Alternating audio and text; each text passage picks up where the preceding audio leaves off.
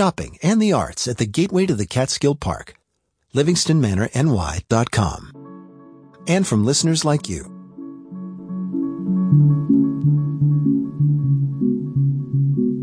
Welcome to the local edition news and information to keep you connected in the Catskills, Northeast Pennsylvania. I'm your host, Jason Dole. Coming up, Zoe Comes Home. It's a new play that was written by Melissa Bell. It's going to have its premiere at the Tusten Theater in Narrowsburg next Friday.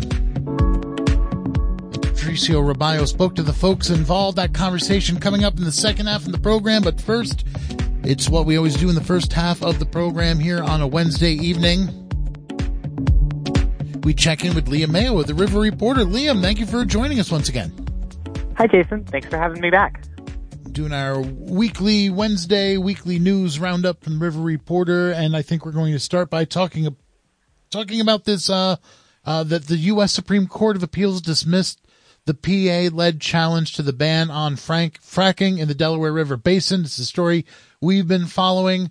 Um, so why, why did the coalition on the PA side even challenge the ban? They're the ones that brought this challenge. What were they, what were they looking for? What standing do they think they had and what actually happened? So the coalition on the PA side was a couple of different bodies. It was uh, state senators Gene Yaw and Lisa Baker uh, Pennsylvania State Senate Republican Caucus and Damascus Township over in Wayne County. And uh, there were a couple of different categories of standing that they claimed they had. There were the legislators who said our powers to legislate have been taken away by this regional ban on fracking in the Delaware River Basin. And there were the municipalities that said um, our property rights have been taken away by this ban that prevents us from benefiting from our property in terms of fracking. And the um, Court of Appeals threw out uh, the challenge on both of those um, on both of those grounds uh, against the legislators. It basically said any kind of legislative injuries like that has to be against all legislators. It was only a few legislators who were claiming that their injuries or that they were injured by this ban. And it would sort of have to be all of them agreeing that no, their powers had been taken away in order to um, claim like grievance for the institution. And for the municipalities, it was because, well, the damages from the ban being in place were pretty hypothetical. Like there wasn't a provable case where um, there was X amount of money lost because of this ban, or there was X amount of um, damages caused because of this ban. And you know, if, if they had, if if that if property owners were allowed to say their rights are being infringed upon because there's environmental regulation on their property, that would mean no property owner would ever have to follow an environmental regulation. Exactly. Um, that's definitely a good take on it. Um, I think the claims that there could be damages were important because if there had been damage, or if the court allowed that there were damages, then the case would have standing, as I understood it, and then they would get to the question of arguing like whether the ban was actually right proper to put in place or not. So by them not having standing, or not having damages, it never even got to that point. Um, there was uh, an article um, on the website Natural Gas Now from local land consultant Tom Shepstone, um, where he claimed that like this isn't the end of the road for the legal case, and that because it was thrown out based on standing, a landowner who did have a like provable loss from the ban could then bring it based on standing. But even then, I think it would still have to get into the question of did the Delaware River Basin have the authority to impose this ban? Which, if you, you need to prove that you have standing, and then you would need to get into that sort of more complicated, more broad reaching question. Yeah, yeah. Okay, well, uh, moving on, uh, and do, you know, uh, the Tusten Energy Committee is spearheading a proposal to move the Tusten horse to a Cornell Cooperative Extension facility in Liberty. That's just down the road from us, literally. That's our neighbors there. Um, let's remind people, I had forgotten about this horse. It's written in capital letters. what's, what's the horse and why are they moving it? Um, it's not an actual horse, sadly enough. The town of Tusten does not own a horse. Um, but it is, uh, the high solids organic waste recycling system with electrical output, which can be mangled to spell the initials horse. And it's a food scrap recycler, essentially. It's a, it it's a wait a minute, but you know, a real horse could be considered a food scrap recycler too, I think. That's true. I imagine that's why they, uh, I imagine that's why they, uh, created the name in the first don't, place. Don't take um, my word for it because I I've never owned a horse and I've never had to feed a horse. So don't don't take my advice on what to feed your horse. Yes, I, I imagine they eat a lot of hay. Um, That's better. but them, this yeah. horse eats uh, basically whatever comes in from surrounding uh, businesses. It eats food scraps and it produces both fertilizer and a small amount of electricity. And the town of Tusten Energy Committee got the Department of Environmental Conservation grants to acquire this horse, I believe in 2021. Um, but it isn't like operating full time or it isn't it doesn't have enough food from just the surrounding businesses to fully sort of sustain it or to support a full time operator. So the Tusten Energy Committee is partnering with the Cornell Cooperative Extension and this uh, nonprofit called Growing Soul um, to set up a whole food security pilot project in Liberty. And that'll include stuff like a kitchen garden run by the CCE's horticulture program, a commercial kitchen for uh, food production, and a community cupboard to sort of get food out to the community. All right, so this so move dovetails nicely with projects and initiatives uh, of the kind that the the Cornell Cooperative Extension has been engaged in already. So that that's uh, very uh, that's good synergy. Exactly, it closes the loop, so to speak. Mm-hmm. Um, there were already plans in place for the growing of the food and the making of the food, and now all the waste from that food production can go into the horse get turned into food fertilizer and circle back around and get thrown on the garden and the whole cycle can begin again. Okay, and in the final few minutes that we have here, can you give us an update on, on this news about missing children? There's there's three missing children in our area the past few days. Yeah, um, so there's this organization, Hope Alive 845, that keeps tabs on uh, missing persons cases and helps solve missing persons cases and there were three reported incidents, uh, one in Liberty and one over in Rondout Valley, and or two over in Rondout Valley. Uh, Louisa Cambos, uh, age 14, was last seen Monday, September 26th in Liberty. Uh, Gianna St. Hilary and Zachary Hull were last seen Tuesday, September 27 on Rondout Valley High School grounds, um, also both 14. So if anyone knows where they are or has any information about that, uh, the Hope Alive 845 has a tip line at 845-866-0442. And, um, would, hopefully these missing persons cases can be closed pretty quickly so it doesn't become news. Yeah. Um, let's, let's just give that phone number two more times in case uh, anybody wants to write it down right now. Absolutely. That's 845 866 0442. That's 845 866 0442. And Hope Alive 845 also has a Facebook page where they have a lot of this information as well. Okay. Well, Liam, I want to thank you for going over this news with us, and I know you'll keep an eye on, on developments in all of these stories and let us know. Will you be back with us next week? Absolutely. Okay, and people can hear you before then uh, doing our headlines, uh, weekly news, uh, weekend news, right here on Radio Catskill. Leah Mayo from the River Reporter, thank you for joining us. Thanks for having me. So Leah Mayo will be back next week. So will uh, James B. Huntington. He's not actually in this week. We won't do be doing work shift live as usual. We have another story coming right up. This is Radio Catskill. This week in This American Life. Ilya's family escaped Ukraine, got to safety. And then, his parents made what seems from the outside anyway to be an incredibly unlikely choice. they decided to move the family back to their home in Mariupol, a city decimated by bombing, now occupied by the Russians. He says, I want to go and I don't want to go. What happens when they get there this week? Saturday at 6 on Radio Catskill.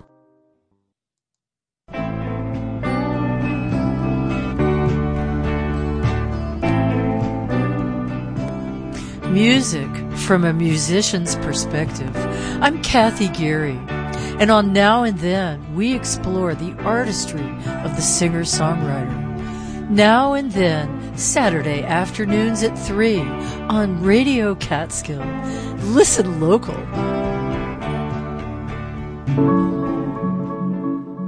This is local edition. Zoe Comes Home is a new play written by Melissa Bell, directed by Laurie Guzda, and will have its premiere at the Tusten Theater, Narrowsburg, next weekend. Zoe arrives home for a rare visit, finds her estranged mother Gloria, once a respected sculptress, creating monuments from discarded objects in her backyard, distressing the new neighbor. Radio Catskills Patricio Robayo got a chance to speak to the director, Laurie Guzda, and writer Melissa Bell, and one of the actors of the play, Thomas Cambridge, on what it took to make this play happen at the Tusten Theater. Okay, hi, I'm Melissa Bell. I'm the playwright of Zoe Comes Home.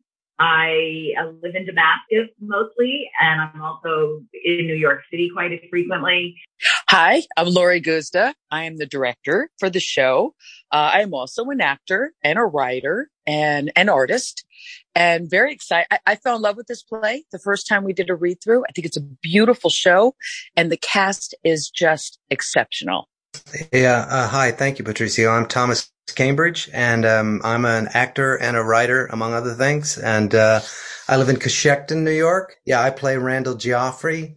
Melissa, let's talk about the themes of this play. It's, uh, it's a dark comedy about depression, backyard junk, and art. Uh, let's talk about how the themes tell the story of Zoe Comes Home. I, I really wanted to explore de- depression, which is kind of a strange theme to explore. That was the impetus. And I started with one scene and a character and, um, it, it's this character I really started falling in love with, the two characters, Gloria, the mother, and Zoe, the daughter. And there was a lot of uh, tension in there, and and uh, and I started thinking about a background for the mother who is really suffering from quite acute depression and anxiety, and then um, building a story around her, and that was what attracted um, the DVAA, Matt Carpenter at the DVAA, to the project was this idea of depression. And there's a lot of it going around and creative people are often subject to depression quite a bit. Uh, they're sensitive and sometimes something will, you know, criticism of their work or just not being able to connect because of their work, they suffer from depression. And then, you know, we've been able to find the humor in it as well. Uh, Thomas, you're originally from Texas, but you became a Wall Street executive. And in 2013, you you changed, you decided to become an actor and wanted to change the trajectory of your life. Why did you want to do that? Ironically, it probably had something to do with depression. I was depressed with my old career and I, I, I, was burnt out essentially. I'd done that for 25 years and, and I left without a real plan. And it took me about two years to decide what I wanted to do. And, um, you know, that was to become an actor. I'd always been one, but, uh, you know, actually do it in earnest. And, um, so I did that and I, uh, joined the, uh, Upright Citizens Brigade actually as a student, not a, not as a full-time performer. And I went through their improv program. I, I had the time, so I did the fast track and finished it in about eight months. I studied with a couple of other uh, acting coaches in New York City, and uh, after two years of training, I declared myself ready for auditioning. And um, I got my first job about two weeks after that on the Investigation Discovery Channel, and that kicked off my career playing detectives and psychopaths. Yes, that's crime reenactment. Uh, it was started out more as the detectives, and you know when they could see that I could play dark characters, uh, I, I definitely got more of those roles. Um, and I would say that you know when Zoe Comes Home, my character Randall Joffrey may have a little bit of a dark side to him, at least a nasty side. Laurie, you're the director for this play. Can you tell us how you took those themes of the play, took the book that Melissa wrote, and you know brought this play to life, but still have sort of your stamp on it as a, as a director. Well, I will say, working with Melissa, well, working with with everybody uh, on this on this production has just been one of one of those really great experiences where the planets align and everybody is just in sync. So, working with Melissa has been such a joy in in in breathing life into this. So, my background is is very heavily into comedy you know, and comedy, you know, life, there, it, comedy is just the other side of the coin. It's, you know, it's drama or comedy. So you could take any situation, how you respond to it. So I think in uh, working together this way, I mean, first of all, we're, we're daughters. We're, you know, we're mothers and daughters. That mother and daughter relationship is so significant to females. And, uh, I, I really loved that whole element of it. But the, the, the part about the artist and who gets to judge what's art who's to say what's good or what's not. You know basically if you if you take the time to make it you have the right to your opinion of it and how how cruel people can be. And, and whether you're being an art critic or just a, a cruel person how words can cut and deeply impact somebody's life which then subsequently uh, you know involves everybody else in their life. So I think we all need to be mindful of our words and um, as as bridges and not as weapons, and how to create something special. If you don't like it, you know, don't like it, but you don't have to. Um, you know, why is your opinion more valuable than somebody else's? And the relationship of women, period, mothers and daughters, friends, whatever, is such a such a strong, powerful force that uh, I think that is what's really important and how women have been discounted as artists, as, you know, as equal citizens. So I think that's another element that really attracted me to the project. Yeah, that relationship between mother and daughter and the daughter coming home and finding the mother in, in a depression. And because of that depression, she's, uh, I, what, if, what I gather is she's become a hoarder of sorts. And, but she, the mother is using that hoarding, using that collecting and making art out of that. Has repressed it over the years. And so she is, she, and she is a hoarder and, and she's, depression has re- resulted in her not being able to sort of let go of things. When you're depressed, it's like you can't let go of those things that are circling around in your head. And so her physical environment begins to reflect this. And, and this is what a director actually does is takes my words of that I'm trying to express and really creates the whole environment of the show and, and has a vision for the show, which is often different than the playwright. What, what has become in this play is we are taking this depression that this woman is suffering and, and putting it out there on stage.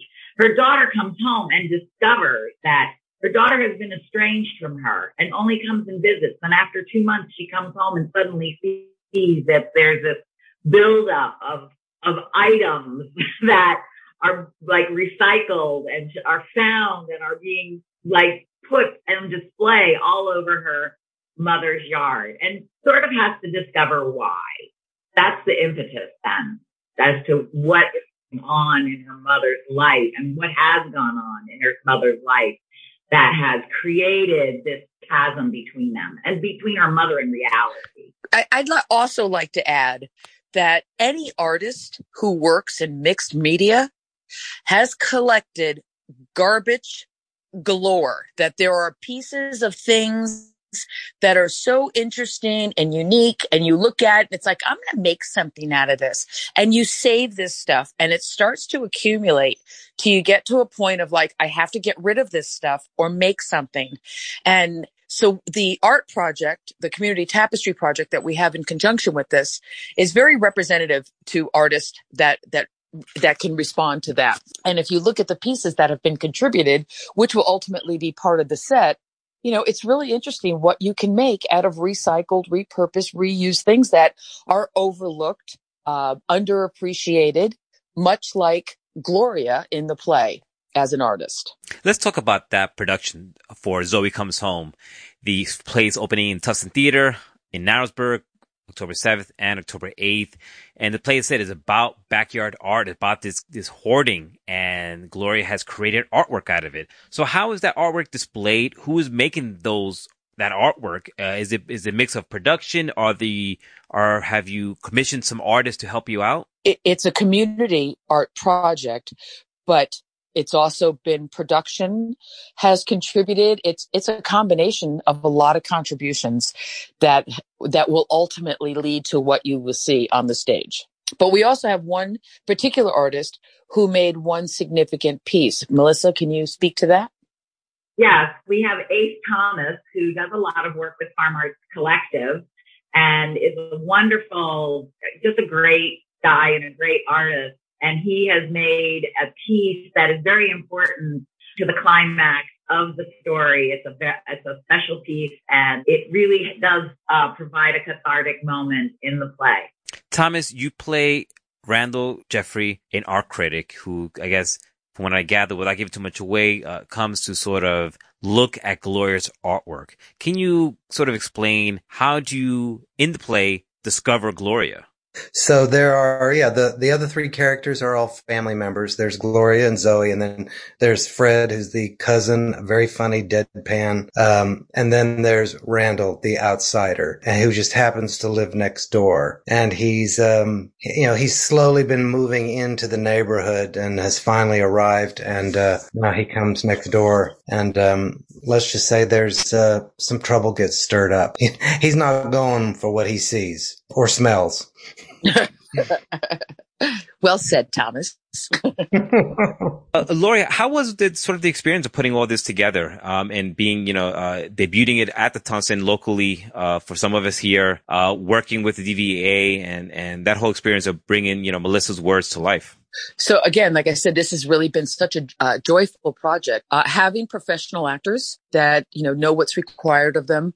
You know, we didn't have a long rehearsal period. So the time we do have together, you know, everybody was prepared walking in. And, you know, as the director, I certainly had an idea of what I wanted, but, you know, I didn't want to be locked into it. I wanted, you know, we wanted to grow together and that's what's happened. And we've explored, uh, several, you know, several avenues on how we could take different pieces of this. And it was very clear when we landed on something that that was the right direction. So it's been a very organic process, uh, a professional process and a trusting process that I, I, again, I, I'm, I'm honored to be working with this group of people and the work that they're doing is really stellar performances. So you can drive to New York to go see a great show or you could drive to the Tusten Theater and see a great show. Yeah, it just shows the, the wealth of talent that we have here in the Sullivan Catskills and yet places like the DVAA that uh, really showcases the, that talent that we have here. Yes, and very grateful to the DVAA for for making this possible. Uh, you know, I think that what they do for the arts in the community is is just extraordinary. Can I just say they made the theater available to us um, so we could actually workshop it in the theater, which has been a real joy. And it's just the sweetest jewel box of a theater. I think it's very comfortable for the audience. It's not crowded at all. Like it's a high ceiling. So, so you feel very spacious. You don't feel like you're caught in a, like a tiny little box, you know? It's spacious. The theater, the stage is just right. And I think when people come, they're just going to have a really nice time. You know, it's going to be, they're really going to enjoy it. Yeah, there is a warmth and an intimacy to that theater, but you know, it's also it's you know it's it's not that small. I mean, it's a it's a good sized theater, but the stage is beautiful. It's a great space to work in. The stage is not looking so beautiful right now because it's getting full of all kinds of things. I'll just say that. Okay, it's junk. It's a it's a set. yeah, yeah it is a set. It's a set. It's a very full set. Right. Uh, before we go, everyone, is there anything else I have not touched on that you want our listeners to know about? Uh, Melissa, let's start with you. Well, I was just going to add that we had so much visual talent in the area that that was why I really felt like we needed to reach out to the visual artists in the area as well. I've enjoyed so many art shows at the DVAA and it's really helped me to build my social network here. And so, um, and that's a big part of a creative life is to feel like you have a home and a place where, you know, you can really, um, reach out to other creative people and, um, and, and just really start to connect. And so that is what the DVA has, you know, brings to our life. It's it's what Callicoon and all the other artists, art organizations around here do and, and connect us. And that's why I'm, I'm so happy to be, um, at the Tusten. It, it, it, the minute I saw it, I wanted to be in that theater. Uh, Thomas? Well, I just, uh, I want to express my gratitude to the DVAA as well. You know, I've done some, last year I had a couple of things, uh, in the Big Eddy Film Festival and, uh, you know, I've gotten to work, uh, with Ariel Shanberg on, and some of the other staff members, but this is my first time at the Tusten Theater. And really it's Melissa and Laurie who gave me that opportunity. So I'm really excited to take the stage in two weeks. Laurie? Yeah. So uh, yeah, I, uh, again, thanks to the DVAA and Ariel and for, you know, being so generous with time and space. I'd also like to thank Matt Carpenter, who really instigated this whole project and brought us all together in the first place. And I also want to tell people that again, I really, especially mothers and daughters to come see this show and what, what really excites me about it, I mean, I, I, who, you know, can you have too much laughter in your life? So I love the humor in this play, but when you're also able to address some really deep issues in life and do it with humor. I mean, there are times you'll laugh and then you you'll be uncomfortable for laughing. It's like, gee, guess that's not really funny, but it is. And if you can laugh at it, that's the first step to to working through it, healing, building bridges. So I think this, I think this play really has so much going on in such a short time that, uh, it's going to leave you thinking and, and talking about things with your friends. Right. And that's what the signs of good art is to start those conversations. Yes, exactly. And, you know, you're having this conversation, especially, you know, a relationship between a mother and daughter and you seeing what time apart does to folks and, and especially you add that dynamic of being a mother and a daughter. And Patricio, also, I'd just like to, it would not be a complete interview if we didn't give a shout out to the rest of the castmates, which is Susan Mendoza, Scott Porter, and Jess Beveridge. I, it's an honor to work with them as well. Yes. And Amber Schmidt, our stage manager director, and Matt Miller, who is our sound lighting person. Zoe Comes Home, a new play by Melissa Bell, Premieres Friday, October 7th and Saturday, October 8th at the Tusten Theater, both nights beginning at 7. We were talking to Melissa Bell, the playwright for Zoe Comes Home, the director Laurie Guzda, and the actor Thomas Cambridge. Thank you so much everyone for joining us on the local edition and letting us know about this great play. Thank you so Fantastic. much, Patricio. Appreciate yeah. it. Thank you. For Radio Catskill, I'm Patricio Robayo.